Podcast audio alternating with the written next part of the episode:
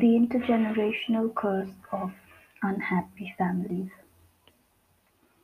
The dysfunctional family pattern often runs through several generations. That's why this whole dysfunctional family thing is often called an intergenerational curse.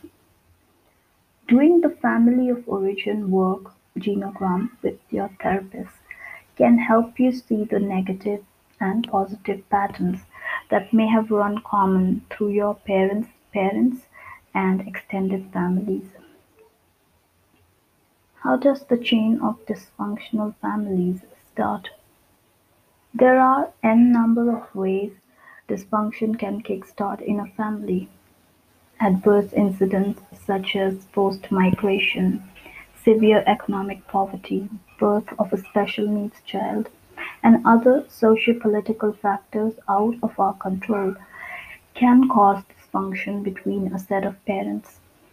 In other words, any extreme unfortunate event can inject trauma in a previously relatively healthy family and thereby begin the vicious cycle of violence, abuse, addiction, and mental health crises, which gets passed on from these parents to their children, and then to their children's children, then to their children, and so on and so forth. How does the chain of dysfunctional families stop? In my understanding from personal experience and working with my clients, I feel intergenerational dysfunction in families stops when someone somewhere down the cycle becomes aware. And this awareness arises either because they feel they have endured more than enough emotional, physical, or sexual abuse in their adulthood, or are just plain tired of excessive people pleasing. With the internet and more expansive research and studies being available on intergenerational trauma, it is uh, often someone in their forties, thirties, or forties, or even later who realizes that somehow this is all related to their childhood and parents, and they turn to a therapist or to the internet. Such realization often reveals to the person that one or both of their parents were indeed narcissistic.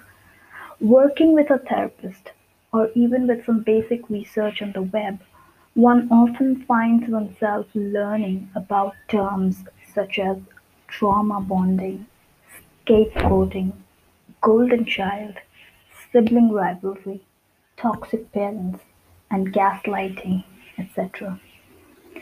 In other words, it all starts to make more sense when we are educated about the typical framework of unhealthy relationships. And we realize since our parents like literally didn't teach or role model to us a single thing about what exactly is a healthy relationship, what are boundaries, the concept of self-worth, we entered adulthood rather poorly equipped to deal with relationships and life in general. What happens when someone becomes aware of their dysfunctional family? So, in my experience, one or more of the following scenarios unfold.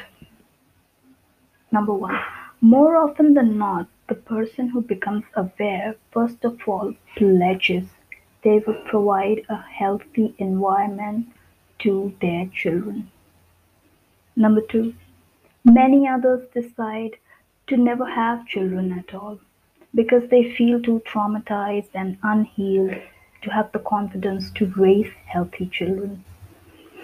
And lastly, uh, other times the people who become aware about their own dysfunctional families and start on recovery journey become counselors and therapists themselves. They feel like they have found their life's calling in educating and supporting others in their narcissistic abuse recovery journey. Case in point, yours truly. And thus, with some good fortune and lots of recovery work, comes to an end this tragic cycle of the intergenerational curse of unhappy families. Thank you so much.